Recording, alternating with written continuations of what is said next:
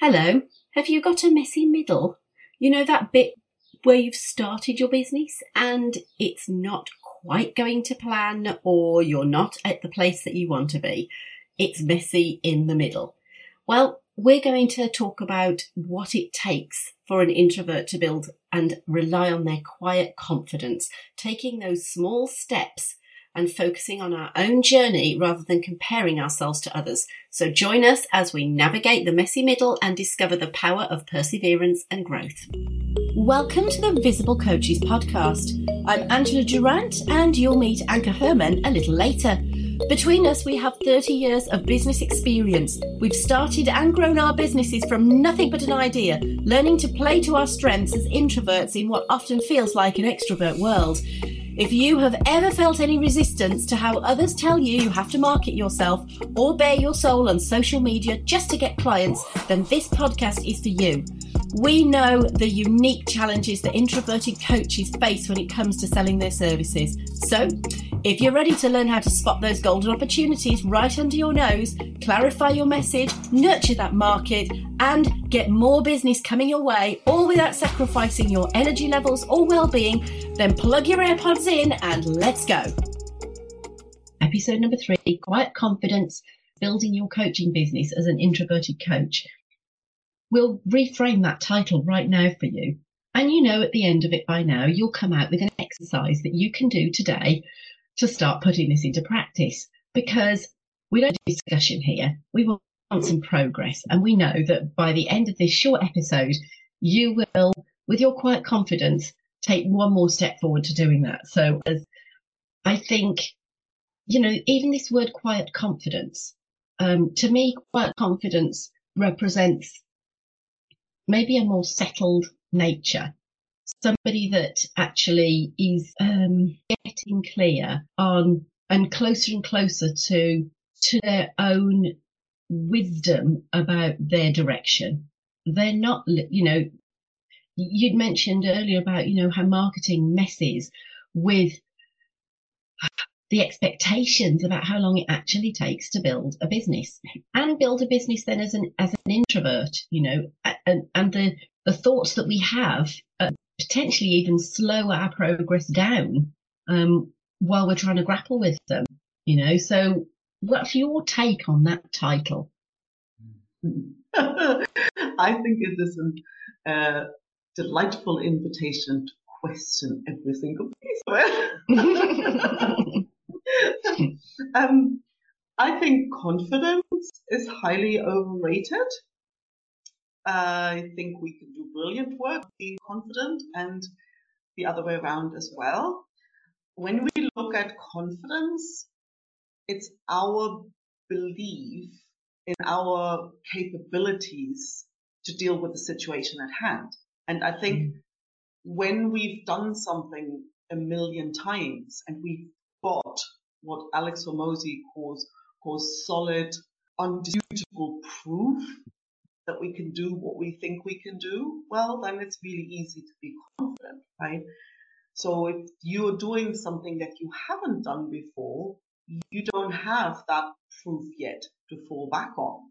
But what if you have proof that you've been able to create what you set out to create, even if it isn't the same kind of thing, but if you trust that you have what it takes to figure this out, would that be enough to take the first step?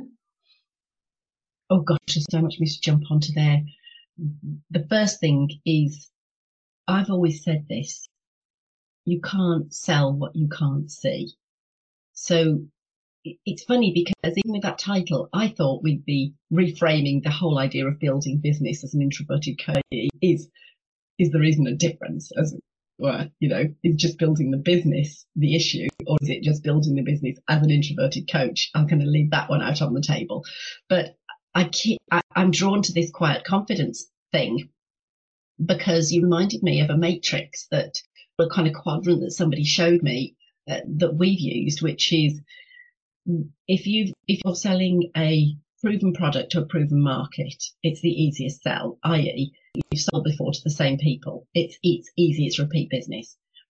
If you're selling a um, a new product to a proven market, i.e., you've got you know you've done something before and you're coming and you've got people that love you and you you sell something new to them or you know you come up with a new idea and they say yes that's that's an easier sell too if you are selling you know um, you've got a proven market and you've got a new product or, or a proven product and a new market you do the same thing because there is a bridge that is built and that confidence, as you were talking about the skills, you've got it in the muscle. You can take a venture out sideways, one step sideways, whether it's a new market or a new product.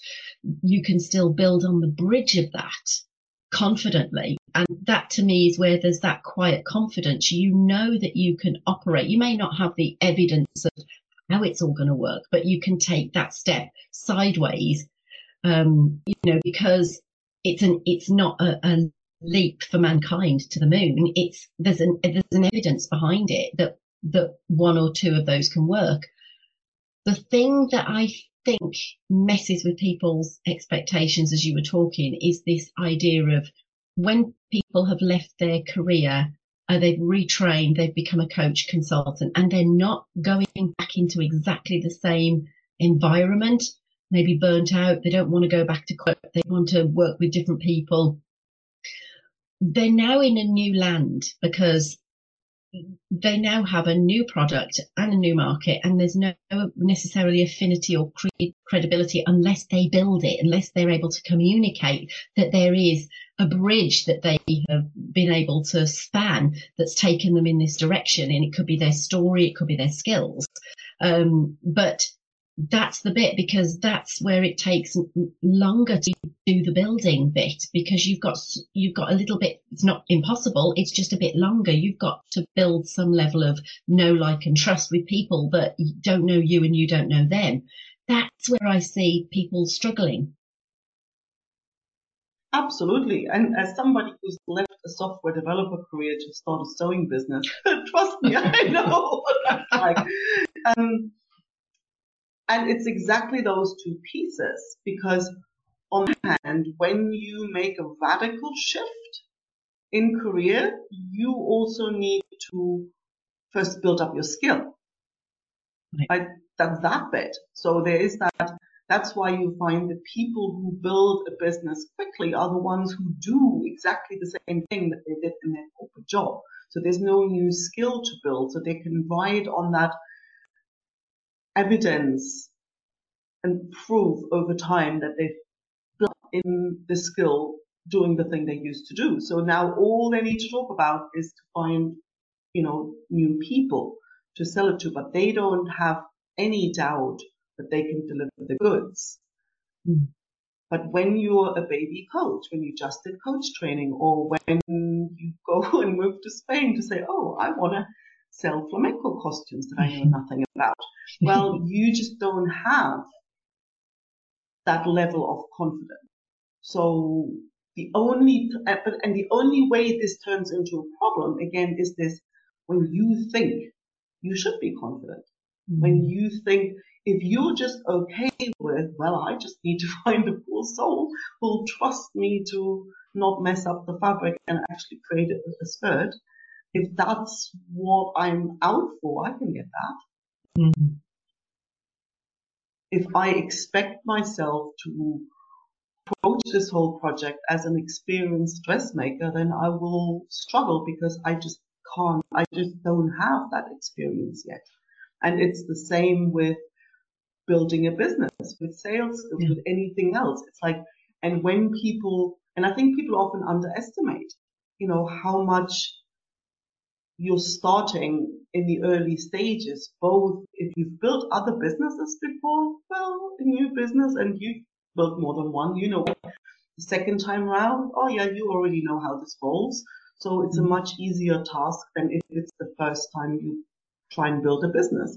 And if you on top of that do that in a new career where you actually still have to cultivate your skill, well then, it's just going to be a bit harder. It's just going to take some more experimenting and it's going to take some more time and it's going to take some experiences that aren't as smooth. Like you, the, and the only way this is a problem if you compare your progress to somebody who's experienced at the craft and building a business. That's so that's so true. That just took me right back to vocal coaching 15 years ago, starting off my first business. Um, I was a classically trained opera singer and my husband was a music producer. Yet the people that coming to me were wanting pop and, and hobby. And I was, I was, my famous phrase now is earn as you learn because I was training and retraining in contemporary vocal methods while I was building that practice. And that's what I want to, maybe that's where I think for me, the quiet confidence came that led, that led on because as, as I looked at, I think I, I looked at one of the people took on a new course and I went, look, um, I've just taken on a, a new course in a particular, you know, contemporary vocal method. Um, and are you happy to go along with me on the journey? And they were, and they paid me, and they, they didn't pay me, you know, um, I didn't charge less for it, but they knew that, that I was, I had access to things that they didn't have access while I was learning. So one of the things I would actually say to people is I know that many people have, some people have gone out and they are inputting their experience into their coaching or consulting right now and creating their processes. Um, great. Uh, but for those that have maybe done coach training or just feel as if you're just not certificated enough because it feels hard to, to get things off the ground, um, you can be, you, you, you can have the thimbleful of, of, of, of confidence to realize that actually people will go along for the journey with you right now at the level that you're at. There are people, because when I think of those people that started with me in 2008, they were perfect people for me at the time to continue my learning, to understand my craft, to gain mastery. It wasn't until 10 years later, and it doesn't have to take that long for people, but I transitioned into a much higher level of corporate training. But it was 10 years after I'd run a practice for 10 years. So there was such a level of mastery that it meant that when I started uh, that second business, it's, it got off the ground very much quicker. I was charging different prices to different people. The skill, the experience and that quiet confidence was in there. I just knew what I knew by that point.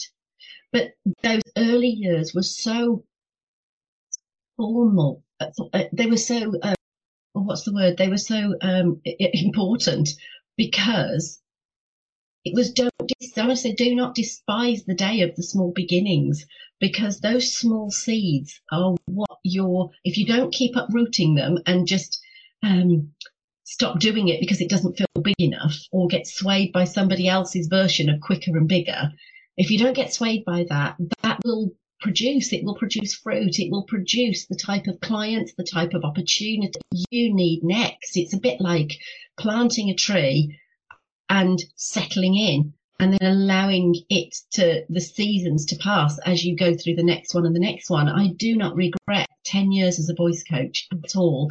It's, I wouldn't be doing this now if it wasn't for just settling in and those first few people saying, look, I'm still training here or I'm, I'm learning this new thing. I want to serve you better. That's why I'm taking this new training on and I want to serve you. So are you happy to go along for the ride? And they, they are. So what exercise are we going to leave them with, Anka, to help them to, um, to see this conversation in a new light? Well, one of my favorite sayings is when it feels hard, you're skipping steps, which means when you think you're not quite clear or whatever you feel the next step in your business, it feels kind of like, oh, there's resistance. You can't get yourself. You don't know what the first step is, or you feel resistance about taking it. The task is, is to split it in 10. Make a task and split it in 10. Make, take the, take the task, say, okay, if the task is generate a conversation with somebody, Now make that into 10 little tasks. What's your exercise for today? And you want to have each task so small that even your monkey mind goes, well, I can do that. right? So that's Yeah, that the mine. reaction you want. Right? If that reaction is there, like split it in half, like make it smaller still. Yeah. Are you ready to play? If you are, take the exercise, split it in 10. That's our exercise for the day, and we'll see you on the next podcast. Thanks for tuning in to the Visible Coaches podcast. If you've ever felt the pressure to market yourself in ways that don't align with your true nature, this podcast is your sanctuary. If you've enjoyed what you've heard so far, make sure to subscribe to the Visible Coaches podcast on your favorite platform. And we would really be grateful if you could leave us a review. Your feedback means the world to us and it helps us reach more introverted coaches like you. To grab this episode's free resource, visit thevisiblecoachespodcast.com now. That's thevisiblecoachespodcast.com. Let's continue to embrace our introverted strength, create meaningful connections, and make waves in the coaching world. Until next time.